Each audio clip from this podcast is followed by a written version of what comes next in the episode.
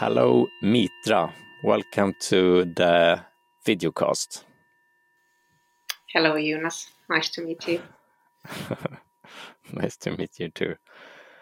Um, we've known each other now for when I, when I uh, think back. Uh, I think the first memory I have of you is when I first went uh, to Zen Uh, I don't remember where when it was, but uh, um, maybe 2006 or something. When when were you, when were you there the first uh, the first years?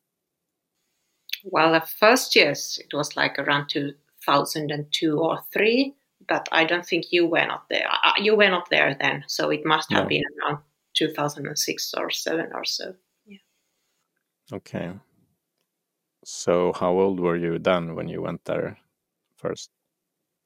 Oh, I hardly remember how old I am now, but let's see. I have to. I was something like, like, like 29, 27, eh, 6, 7, 8, 9, 30, something like that. Those very early years. Yeah. Yeah. But, but how, how, how old are you now? 45.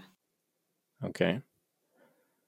Yeah so yeah, we might uh, maybe we should introduce you. So you are Mitra, and you are a Zen sensei. Is that what you say? Zen teacher, Zen sensei. Yes. Yes. I'm a Zen Buddhist priest and Zen Buddhist teacher, which are not the same thing, but in this case, they happen to live in the same person. And uh, I also, I'm not sure if I remember correctly, but I think I read either you said it or wrote somewhere that when you were a young or semi young child, you read the, the Cloud of Unknowing. And uh, you had this uh, kind of physical reaction almost, uh, or strong reaction or something. W would you mind uh, telling us what it was? Well, I was a kind of well, I don't know how typical it is. Maybe it is typical. Maybe the world is full of like 11 or 12 years old children who actually secretly read uh, like Catholic mystics, medieval mystics, and their writings. but I did that. That was my kind of secret hobby, and I was basically reading everything out I could find, uh, which of course in that time was not much because the internet wasn't didn't exist simply in that time. Uh, and then you go to the some like library or and then it's quite relative like uh, narrow selection that you have there. But I, I found something. And actually, I found my way to the library of, of the Catholic Church in, in Helsinki, Finland. Uh, so I was really interested in that stuff, and uh, and um, I must say that I don't remember anymore very vividly this incidents with the cloud of unknowing, but I remember that I have read it and it made a huge impact on me. Uh, there were also some other mystics that really made an impact on me, um, like um, uh, St. Francis, for instance. Yeah. And uh, I kind of I became very, very religious kid, I must say. I mean, I was in that time, I was really religious. I mean, now I don't consider myself nearly as religious. I mean, now I'm a priest, but I'm in a priest in tradition that can very well be said that it's not really a religion, but it's more like a way of life, kind of way of training, way of being. Uh, but when I was a kid, I was really religious. So I actually wanted to become a nun after reading that stuff. yeah. So that was they, they were my kind of my first spiritual kind of like some kind of sources or or or something that I could kind of munch and think and ponder about uh, that were religious, spiritual in a, in a deep way. And I still think that this Catholic medieval saints, mystics, that they have something very deep to give if you are able to read them kind of with a broad mind. And then somehow you found uh, the tradition you're in now, the Zen tradition. Yes, but that was much later. That was much later. So it's, I mean, I mean, it's like now when I'm looking at like retrospectively now it's of course easy to see that okay cloud of unknowing it's like has some similarities with zen practice especially with koan practice when the key is that you are actually meditating on something you don't know uh, uh, and uh, and this cloud of unknowing it's referring to a state of mind uh, that in christian meditative practice that you may enter if you are very lucky, when you are very deeply kind of just listening to God. So there are some similarities, but of course, I mean, my life could have taken completely different kind of, of direction, and I actually became like started to, I mean, uh, I started to study classical music, went to the music academy, all that stuff. So, so it was a long way before I actually found my way to Zen. Yes. So, how did you find Zen? Well, I found it because I just had to find it, I think. I mean, I, in that way that I, uh,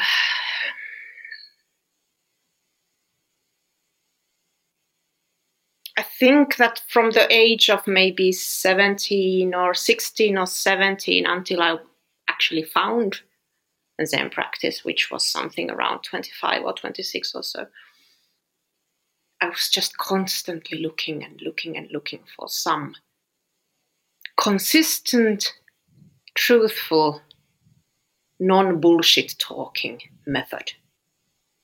And I had this vague sense that this has to have some kind of spiritual dimension, but I was very deeply disappointed with religion in a way that I then had seen around me. I was I really tried to give a chance to to all these established strong religions here in the in, in Finland. I mean, I'm from Finland. Uh, basically, Christianity, all its different branches and all that, but I just couldn't. I found the kind of logical uh, problems too heavy with that with the doctrine and to to believe in something that I couldn't just believe in basically so so I, I had really tried like kind of tried out everything uh, and I knew that I know some I, I need some method to practice my mind and I didn't know how to do that. And I didn't know if that existed but I knew that there that this is what I really need. And I I mean being a classical music musician having been training classical music from my since I was a child, I knew also it was a common idea for me, kind of known idea, something that I was close to, that you understand that you have to practice in order to be able to experience or or or do something. Like in, in music, you have to practice this skill of playing and it's not only the playing the kind of the the actual physical thing you are practicing but you also at the same time when you are practicing music and playing you are a kid and you are doing your little like homework you are also practicing your hearing your understanding of music your relationship with music your emotional life with music all of that is practice so I was familiar with this idea that actually you can practice something that is really important and essential. And I had this, just this, I don't know where it came from, but it just was in me, this kind of intuition that with the most deepest core questions and things there are in life. And for me, they, they were basically that who am I and what is this all about? And basically what is truth, that kind of things. That you have to be able to practice these things, to get close to them and understand them somehow in a deeper way by some kind of method and practice. But I didn't believe that this method existed. I just kind of looked for it because I had to look. And then when I kind of suddenly, accidentally, in the end, stumbled into the, the Zen meditation, then I quite soon kind of realized okay, this is the method that I have been looking for for a very long time. And it was a very funny time. I mean, I had been trying all of these kind of like, like a kind of established big things, all sorts of Christian meditations and whatever, with who have like, or which have like tens of thousands of people or millions of people who are practicing this. And I had disappoint, like being disappointed. And in the end, I remember that I wrote to my in my diary that okay, this is something I'm looking for. I don't care if there is just like 50 people who kind of do the same or or or actually like think like this. I don't care a shit if I really, really honestly can myself stand kind of in front of that and say that okay, I'm completely honest with myself. I'm not kind of bullshitting myself at all. I am not kind of making any short cut ways to kind of explain some things to myself that are maybe not so nice or just I cannot just believe in. If I can be completely frank and like open and accept it, then I don't care if there is only like 50 people. And then after two months, when I found myself in the introduction meditation course in Zen Buddhism, I learned in that time in Helsinki Zen Center, the place where I went, there were 50 members. so it was a very small kind of school then. And then I became a member of, of Helsinki Zen Center, which was the part, uh, which was a part of Zenbuddhistiska Samfundet, uh, in which, and Zenbuddhistiska Samfundet has a retreat center. That was the place where we met in, in Sweden. So that's our connection. So this was a very long, long story. yeah.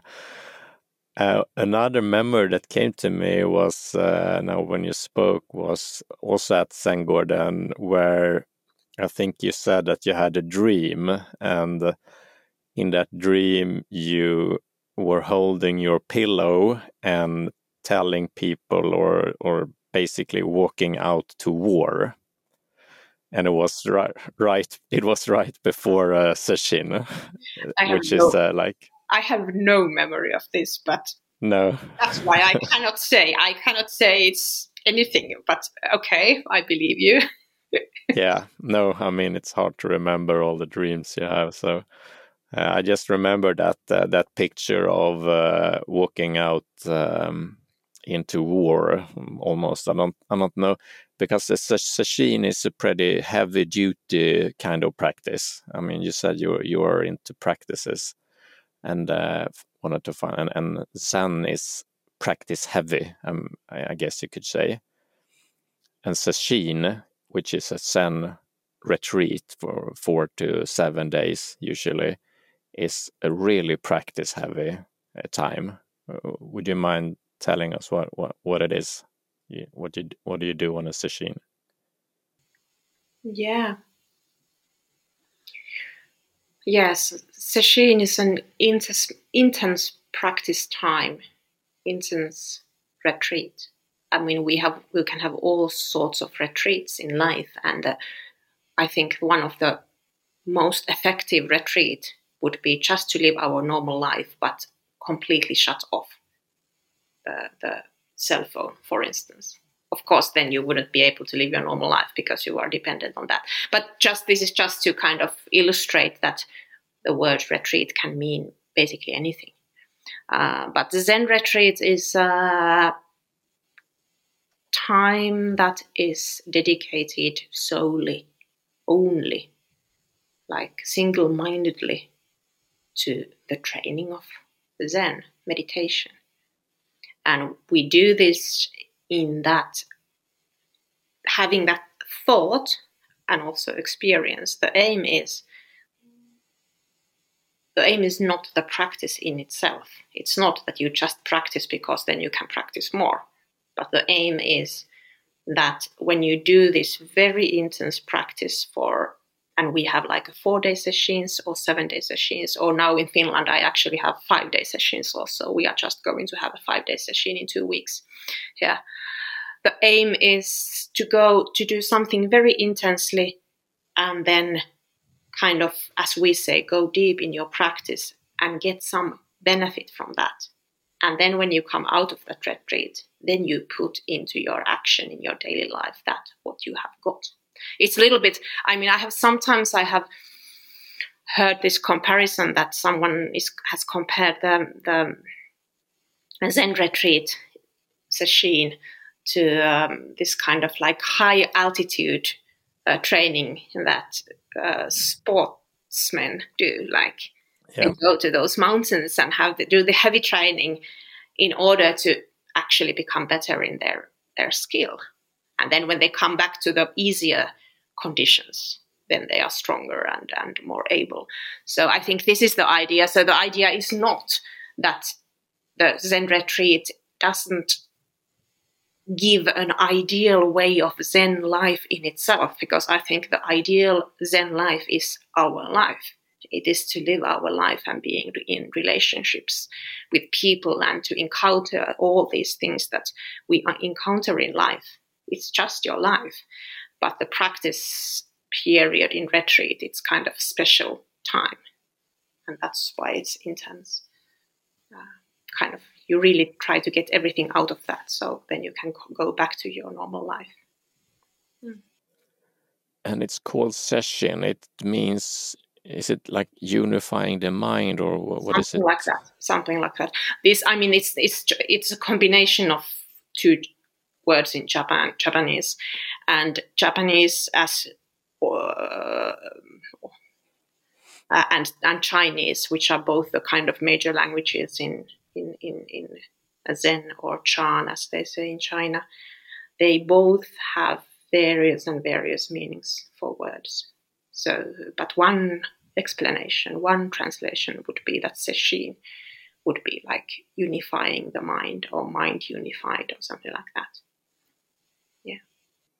and there's also um and just thinking back now what you said. You were searching for answers in a way and this might also be something i don't know why i read or where where, i've heard this uh, about you but uh, maybe you read it uh, wrote it somewhere that you've been going to these sessions you you've been unifying the mind and you've been doing a lot of zen meditation for many years. And and i think as I remember at least, uh, you described it as uh, uh, you had this in your something in your heart that at a certain point Uh, fell away. I think, or pain. There was pain in my heart, and it completely melted away. Yeah. Pain or gravity or kind of heavy feeling. and in a way it kind of i don't know maybe the pain had always been there i became aware of it when i started to do my kind of more intense practice then suddenly i realized oh, i'm in a constant pain. I have this constant pain. And then once you know i noticed it then it was always there. And then it was there for many years. And then it just one day went away. And um, did anything change for you uh, after that, or or or I mean, that is a change in and of itself, of course. But uh, I was just curious how, if that affected you in any way. Because it was this incredibly like release, of course. Yeah, and. Uh, I mean, it's such a long time that I don't remember it any anymore very freshly. Uh, but I mean, it's more than ten years now when it happened. But uh, um,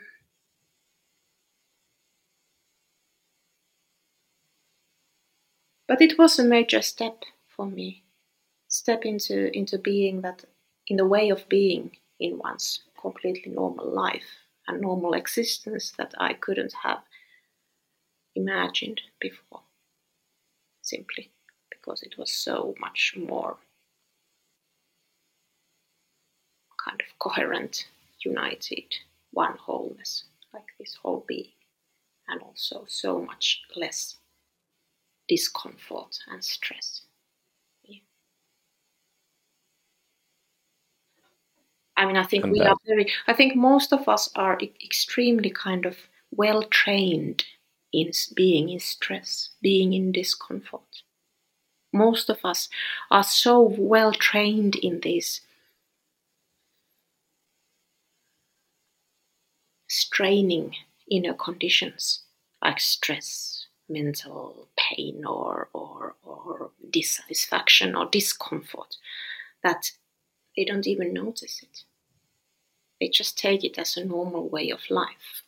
I think this is the, the most common thing, uh, at least in our modern world. I don't know if it has been a little bit easier for before time, like in older times when people simply lived so much simpler life. Of course, then they had different kind of problems, so and, and more kind of gross suffering, like like horrible illnesses and no cures and all that stuff. Yeah, but um, at least I was completely used, kind of used to suffer in, in kind of bas- basically feel a little bit ill, a little bit stressed, a little bit dissatisfied all the time. So that was the basic feeling. Of course, that is the now I see that of course that is the kind of the condition that that kind of what Buddhism calls samsara, samsaric condition. Uh, and the more you are kind of liberate it out, I mean, the whole point of Buddhism, the whole point of Zen practice is to actually release that, to find a way of being uh, a human being and live this life that is ideally completely out of suffering. You are completely free, completely relaxed, completely grounded, completely out of basically problems in the midst of the problematic and complicated surroundings of your life. Uh, so in that way, this is a very traditional kind of story. What happens if you really, when you are practicing Buddhism? I mean, yeah, so that happened to you after, so you got kind of, um, uh, your practice paid off in a way. Yeah, yeah. But it's kind of paid off in that way that you have to invest. I, at least I had to invest, really. I mean, and I don't know anyone who, I mean, this is not a practice that you gain something. The, all the liberation and relief comes from losing you are losing you are just losing you are losing your ideas of what you are you are losing your your problems i actually it's nice to say it like this you are losing your problems and that is terrifying. That is so terrifying. Usually we don't want to lose our problems because if we lose our problems then we lose our good things also or what we think is good. And we use the whole concept of what we are. And that's so bloody scaring for most of us. And to do that, you have to really, you really have to relax and ground your body to the, for instance, to the meditation, so that you are in that kind of state that you you you simply you understand that you are not going to collapse even when you are letting go of your problems. it sounds so crazy, but this is how our minds work. yeah. Uh, to be honest, then I have to say also that it's like, yes, things happen in this practice and, and openings, spiritual openings, and, and, and uh, uh, come. They, they do come, they may come if you are lucky to practice with skillful teachers who can guide you in the in the direction that actually leads you to something and I think that is really important. I, I, I must say that I feel it.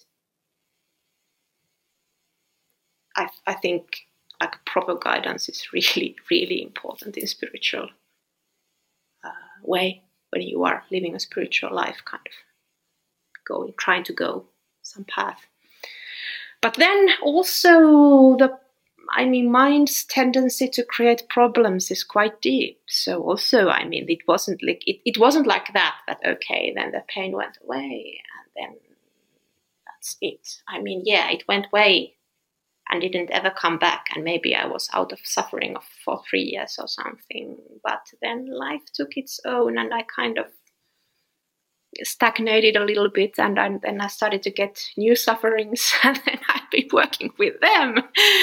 So this is also something that makes you very humble that you really understand during this training that it's like it's it's this path of transformation or spiritual path is is it continues it continues it continues. And uh, if you identify with this idea that now you have some understanding or now you have some relief or now you okay so yes i was curious about that because uh, there's uh, one thing that we can see then maybe that uh, zen practice in, in can help us with fundamental or, or existential or those kinds of questions and, and healing and uh, in a way and yet they can you, you're never free of them. And I also wonder, uh, in what way do you see uh, or have you used other kinds of uh, practices or i mean even psychotherapy to supplement zen practice or do you see zen as being an all-in-one um, how, how how has it been for you i think the question is a little bit kind of misformulated, as if there would be anything like like that would kind of give any solution. I mean, let's say I get some inflammation, I need antibiotics. Then I go to the doctor and get the antibiotics. And, and, and I go there and I don't think if I'm a Zen practitioner or not, basically. Okay, there might be some spiritual practitioners in these days who actually think that taking antibiotics is not good. But I mean, I I'm not one of them. I just try to make like tell you something that, uh, or if you are a Zen practitioner and you want to go to to somewhere that it's 300 kilometers away, you take a car or train. You don't try to meditate your way out there. I mean, that's that, so. In a way, I, I, there is nothing in this life that would kind of do your life for you. You have to live your life using all of the ways and means that are offered in that time and place. I mean, even if you decide not to use something, you have to kind of take your stance into that. Um, but so, what is it actually that you really want to ask me? I'm kind of curious because this question sometimes comes up, and I have been thinking of it, um, and I think you might ask different things behind there. There yeah. Okay. Uh, well, that's a good, uh, good, good counter question. I have to think about it. Uh, well, I think I've seen. Uh, I think, um, well, I think my experience is that some some people seem to uh, uh, have even maybe have have had that experience that uh, I only need to do my my practice more, you know, and if I feel bad or if there's uh, I need antibiotics, like you said, I need to practice harder. Um, I'm, I'm not particularly Zen, but in spiritual practice, spiritual uh, groups, uh, and uh, and I think there's even uh, yeah, I think there are examples. Perhaps. No, I think I kind of understand what you think. Yeah, well, I think there are two kind of basically two kind of um, approaches. That approach that I would call genuine and truth, true kind of kind of based on kind of something that is really existing, and then the much more common that is actually kind of just some kind of what I think is misguided, wistful thinking. And uh, something that is I call that is kind of genuine. If you genuinely have this idea that the practice is calling, going to solve all my questions, then it actually means that you have yourself scaled your questions so that the only thing you really care about in your life is your spiritual practice. You don't care at all about if you have like a love relationship or family issues. You don't care at all about your work. You don't care at all if you are going to sleep uh, under the bridge or in the woods or in the rain or in the in the in the uh, sleet and snow. You just don't care because the only thing you really really care truly is, let's say, who am I? What is this life about? And we have these practitioners. I mean, Buddha himself, historical Buddha, was clearly one of these people. He simply had this one question, and for him, he formulated it in this way Why do people suffer? And that was really the only thing he cared for. There are some other, like, wonderful practitioners. I remember one, there was this contemporary Korean nun who died like 2000 and something. Uh, great practitioner who basically left the monastery because she didn't find it like like serious enough. And she basically went to the mountains and lived there for 10 or 15 years in korea. And i mean it is snowing in korea. And she was basically living like in a deck like a hole on the ground and living there and just eating whatever people gave her or something like that, and just practicing and practicing and practicing. And I would say that 99.9% of these people who actually think that practice should solve their all problems, they are not this category. Because actually, when they are saying that practice should solve their problems, what they are really actually meaning is that I have this dream and idea that I have made up in my mind that this whatever spiritual practice I have should give me this and that good. And I am the one who knows what is the best of me. I am the one who knows that I should give this get this promotion or it was unfair that someone did this to me. I should give my rights like fixed. Or if I am so noble that I am able to go beyond that, then I shouldn't be bothered by any like life's problems. I should somehow enter to this plane of pure spirituality where everything is actually under my control and everything is going well and smooth and I just don't have any problems. And if I don't get into that, then I just do my practice more and more and more. So I really think that this is, I mean, if you have any other issues than your spiritual issues, then you have to, I mean, yes, you can solve this issues by spiritual practice, but it actually means that you have to see them in a genuinely see them in a deeper way. Let's say you have some whatever problem, um, whatever traumatic stuff. I mean, these things can actually heal through a spiritual practice, but I think that they heal kind of when you don't expect them to heal. So if you are going to meditation and all the time you have this idea that this meditation should help me to become better in this and that and to be more in balance with this and that, whatever interrelational stuff I have, it won't really work. So, so yeah. And what comes to Zen, I mean, I personally, yes, I went to therapy. Mm, that was actually a couple of years after that experience I, I, I, I described now. And uh, it was good, yes, it was definitely good. And um, I think my, I mean, the therapist was, um, he also used to, to do Buddhist practice. So we kind of shared the, a lot of, of kind of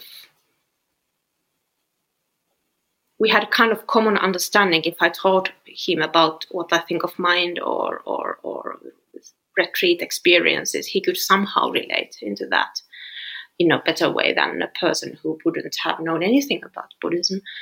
Uh, and it definitely helped me to to deal with lots of stuff that this release of mind has actually actually exposed me to. So, but uh, I mean, there are different times for different things. I mean, right now I am in the in the phase that I am not interested in that kind of stuff, and now I am really interested in just doing this practice and going deeper with this. So, so you're uh, into because you meditated now for uh, you meditated a lot for over 20 years now and uh, you say you're really interested in going deep now so yeah but this is but this is this is how it is. It's like it's like what does that mean for you when you say well it means that of course it's just saying what i say. I mean i have to use some words. Let's say that i'm very very motivated in in actually deepening my understanding and and at this point where I am now, I am mostly interested in, in being able to live my completely normal life. And especially all these encounters with other people from that kind of released point of experience. Mm, yes, that's kind of my interest now. Yeah, because you now you are i mean like you said you you you, you said that uh, working with a teacher is uh, something that at least have been very helpful for yourself because uh, as i understand it you you worked with teachers. And now you are one. And uh, and i'm a junior teacher. I mean i'm in, in the beginning of my teaching experience beginning of my I've taken my first steps in this path of a teacher, and it's also a different kind of path. Uh, and it's uh, in itself, it's of course extremely inspiring to see people in a very close way. In our tradition, uh, the way of training, as, as you know, is that you, if you want to train with a teacher, you have the opportunity to go kind of train like two and two. Like just you just meet the teacher the student and teacher are meeting each other in that practice context. And then you bring up your understanding of your practice or your problems with your practice of just or just your genuine state of being. And then this encounter is its best. It's kind of chemical reaction happening there. Something that comes up, something new, some understanding comes up uh, in the student if, if, if that encountering is very genuine and kind of open. And uh, and now, of course, I'm seeing that same process from the point of view of a teacher. And and then when you are in that point of view, then it is a different point of view, yes, but you still understand that you are a student because like a st- teacher and student in a different way you are student. You are learning from your students then uh, because teacher and student they as we say in buddhism they inter are they are dependent in each other. They are rise dependently. Without the teacher there is no student. Without the student there is no teacher. So i'm only teacher because there are students. Yeah so and I'm completely profoundly connected with both. Yeah. Yeah. No, I was just saying that in Zen there's this uh, um, concept uh, or the word dokusan, where you meet uh, the teacher one on one. So during like a sesshin that we were speaking about before, you do it on a daily basis, uh, several times a day, and and uh, when when when it's not uh, sesshin, you can do that too. So that's that's the uh, that's the only time you is that is that the only time you work with your teacher during Dokusan, or do you do it in other ways? Well, uh, I that's like I a mean, short, formal, a short meeting. Uh, yeah, it's yeah, and these encounters that I was talking about, they I was referring mostly to Dokusan meetings. I mean, they are the formal practice and teaching meetings, kind of the formal time. But of course, I mean, the teacher and student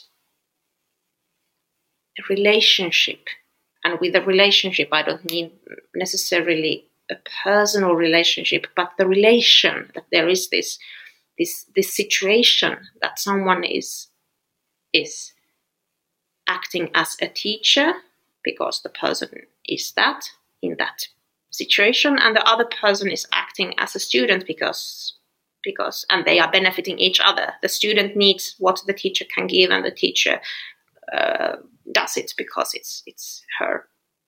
That's what she wants to do. Uh, of course that situation happens all the time. I mean when we drink tea in the zendo after meditation and just chat there is still i'm still the teacher there. I mean, I might not teach anything, but the situation is still there. And I, I think of how much I have learned from my own teacher, teachers in this informal way, just observing how they are, just observing how they are, uh, just observing how they react, just observing how they are day after day after day after day, week after week, month after month, year after year. Then you really learn something about about them. And then when there are those things that actually can benefit you then you really are able to take those in in a very deep way in a much deeper way that you could ever do just by if someone said you about something it's kind of different kind of te- learning much deeper way so so that teacher and student thing it, i think it goes beyond these formal teaching times. Yeah. Yeah. I remember when, uh, uh, which I also think is a way of just having uh, almost what you're not referring to, but uh, what I'm thinking when I hear you is almost having role models as well. Uh, I, or I don't know, spiritual role models, but I remember seeing uh, Sante, Sante Roshi, one, one of your teachers, I remember seeing him for the first time in, in Stockholm. Eh, I went to some, I don't know what it was, like an introductions and thing. And I just remember him walking in in the room and sitting down and drinking some water and something in me realized something i couldn't explain it but i that that picture has just stayed with me uh, in all of the years and something in me just knew okay this is what i'm looking for and I get almost uh, goosebumps now talking about it. But it was just so uh, almost like you reading the cloud of unknowing. Something in your body mind just reacts and knows something that your mind maybe not quite uh, is not quite aware of, and that is just even though I haven't have this formal uh, teacher relationship like you have had uh, or worked as much, it has uh, uh, been of help for me. And uh, when I've had spiritual openings, shall we say, I oftentimes seen him there, almost like in in Star Wars, you know, when the, when Luke sees his sees his teachers, you know, that he has come up for me many many times, in many occasions. I'm just wondering how how how have how have your how has your experience experience been with that? I, I think that's a one essential and basically good part, like good thing around this teacher student relationship. I mean, it's basically good this that you actually, it's not only about that the teacher can be a role model, but it's also that this teacher is kind of manifesting, embodying some uh, kind of almost like an archetypical uh, picture of a spiritual teacher, a spiritual guide, and it resonates in us so deeply because archetypes are kind of things that are in us. So then, when you recognize that archetypical spiritual teacher in some living person, it's much more powerful because it's like a tangible physical being. And then that in itself has the potential to, to really release something good in you, your own spiritual potential. So, whatever the student sees in the teacher, it's of course, his or her own potential. And that potential might not come out in any other way. And that's why the genuine teacher is so important because a genuine teacher is able, just by being there, to kind of release some of that student's own potential out. That's the kind of the sane and good part of that. And all the things can go kind of pervert, twist. So the perversion that the danger of perversion that is there is of course that you start you don't understand i mean you don't have to understand it conceptually but somehow it's enough that you you kind of just start with this and then you go forward. But if you start to think first of all you start to idealize the teacher in the and basically just projecting all of your own own wisdom into the teacher.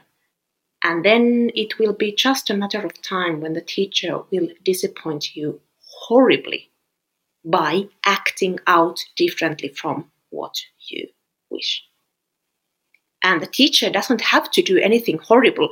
We do have these horrible t- teachers who actually do have done really bad things. I mean, we know that in the spiritual world, there are those people that we are not talking about them now. We are not talk- now talking about like real, genuine teachers you can get completely kind of like leave out leave leave the whole kind of training just because you cannot take the fact that the teacher is actually not uh, your you, you cannot project those things eternally to the teacher.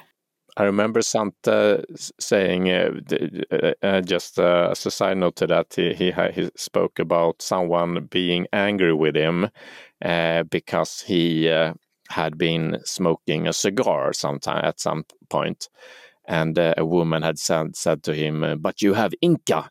Inka, yeah, and inka is the is the is the certificate that you are a completely independent teacher. Yeah, yeah that's kind yeah. of the highest rank of of uh, of a teacher that there yeah. is. Yes, and he smoked cigars, and that that didn't yes. fit her image of uh, the the yes. the, the yes. perfect teacher. Yes. exactly. Also, I remember somehow this this has maybe happened more with with Sante than than uh, my other teacher, actually primary teacher, Kanja Roshi. Uh, but with Sante Roshi, I remember also that he told once that there was someone who had, I think, sent him email asking that this person was going to buy a new car and asking that what co- color the car should be. I mean, this is an example that it's it has absolutely nothing to do with the Zen teacher and Zen student. I mean, the student really has to find out himself or herself what is the color of the car. But this was an example of that you really project basically all your agency to the teacher.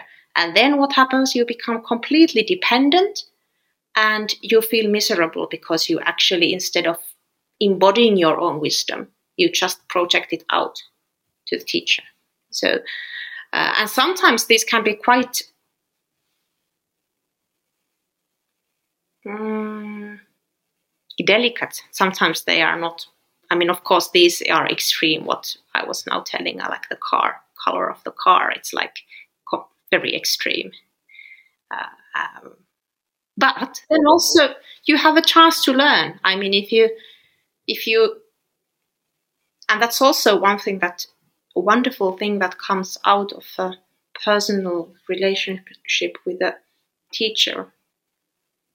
If you're a student and you have you trust the teacher and you find the teacher enough, sufficiently trustworthy, and uh, there is a commitment, mutual commitment, then there is space to go through all of these phases and actually really learn something. Really learn how to embody your own wisdom, how to really be that. And that's also actually now it comes back. It's a good that we came here because I wanted to a little bit come back to this question that stopped our uh, my computer to function last time. No, but this about uh, if spiritual practice is kind of going to solve it all. I mean, I was saying that one point is that you have to scale your questions, that you cannot simply, like a spiritual practice, it not, is not some machinery that is going to give your ego everything you want, basically. It's completely the other way. But it's also true that it is possible, actually, it is possible to learn to live like a decent life and to be a decent person and be happy uh, and kind of suffer less and less. And it is uh, imp- uh, possible to do this through your spiritual practice.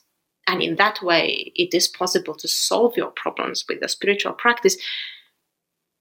But I don't think usually the answer is not that you just go deeper in your practice, basically, that you shut down and just do your meditation. But it's rather that you take whatever wisdom you have got from your practice, you take it with you and bring it to that place where the problem is because usually our problems they arise in in contacts in the times we are meeting someone or some idea or some circumstance or some place we are finding ourselves in a place we don't like. So then you actually really have to work your way out of that. And then you bring everything you have ever got from your practice to that situation there. That is the way, really, to if you want to have that your spiritual practice is going to solve it all. It's not that you run away from your problems and go to the meditation retreat. I mean, sometimes it's very good to go deeper in your practice to get some basic understanding, basic solidity, basic openness, mm, basic clarity. You really need this. But you cannot run away your stuff. Then you have to take that. If you want to solve your problems through your spiritual practice, then you really have to take your spiritual practice to your everyday life. Okay. I was also thinking uh, both as you uh, being a musician, and you know, there's this uh, uh being uh, in in flow or in which there's there's also similarities I think with being with the flow of life and being just uh, and and uh, well that's a long-winded long-winded way of asking how any has anything surprised you about how you are as a teacher? Ah that's an interesting question. Uh, thank you. Uh, when you are in flow, when you are being the teacher.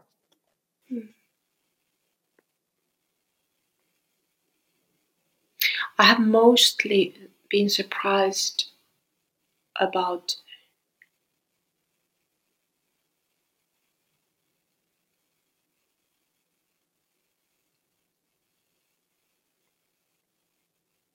about this uh,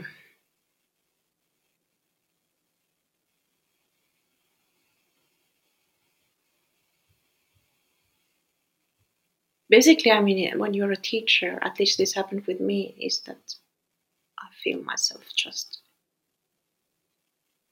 so humbled, so, so humbled by by the people who are practicing with me. And I think it's an incredible privilege to be able to be there, to sit there to face them, to, to give whatever I can to help them, to guide them, and to have this, to see the deepening of the practice uh, with the individuals and also within the community. I mean, our, our community is quite, in a way, it's quite young because when I started, I'm, I'm living in the city of Tampere, the, the second biggest city or not the second biggest city, but the second biggest kind of city area in, in, in Finland.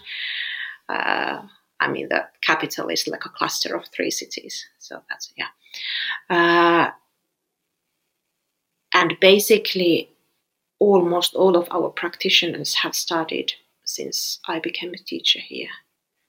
So we are a young community, and just to see how things kind of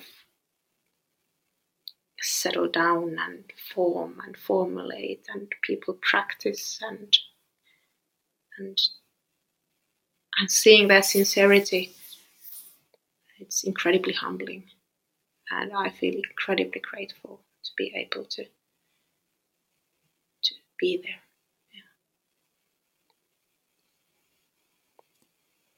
So that has surprised you being the the the um, yeah to just see how people are affected by it and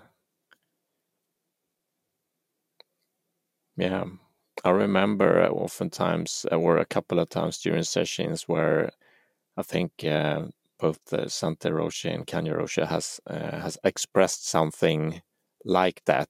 I mean, I, I don't know how it is, but uh, to me, it seems like a chore mostly to to be doing that. So so many hours every day and everyone just running in and there and speaking to them. But uh, I often they often said something similar to what you say that they are where I felt that they also uh, felt humbled by it. Uh, and I, I can't imagine how that is but it's interesting to hear you say it.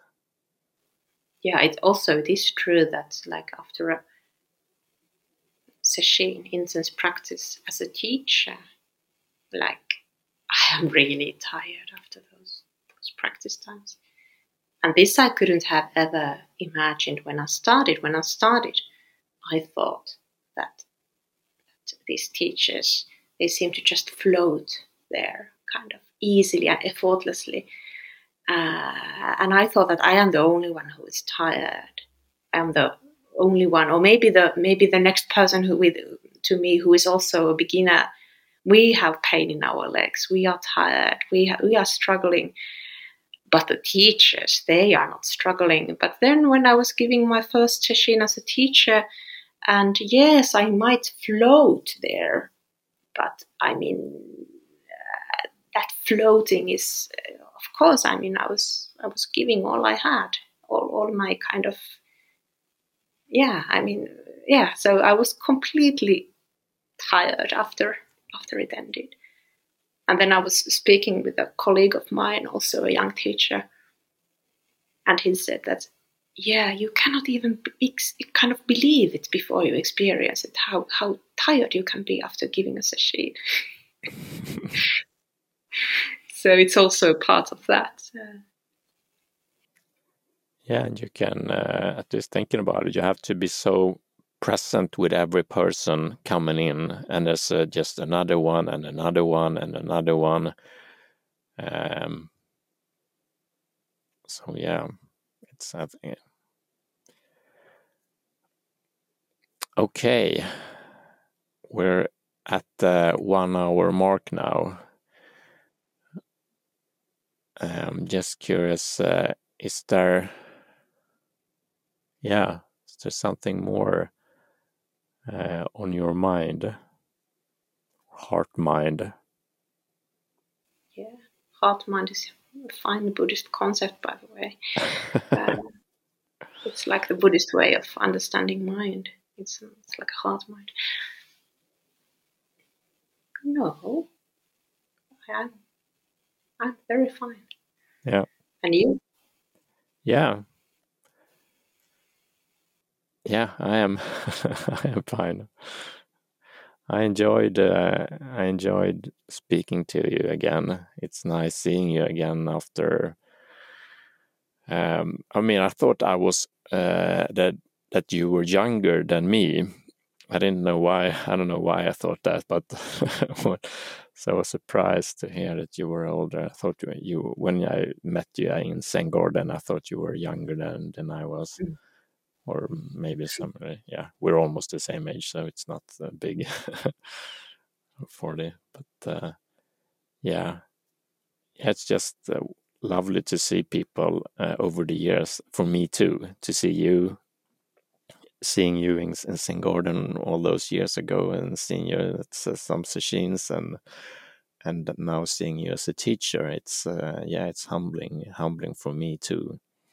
So very much enjoyed talking to you.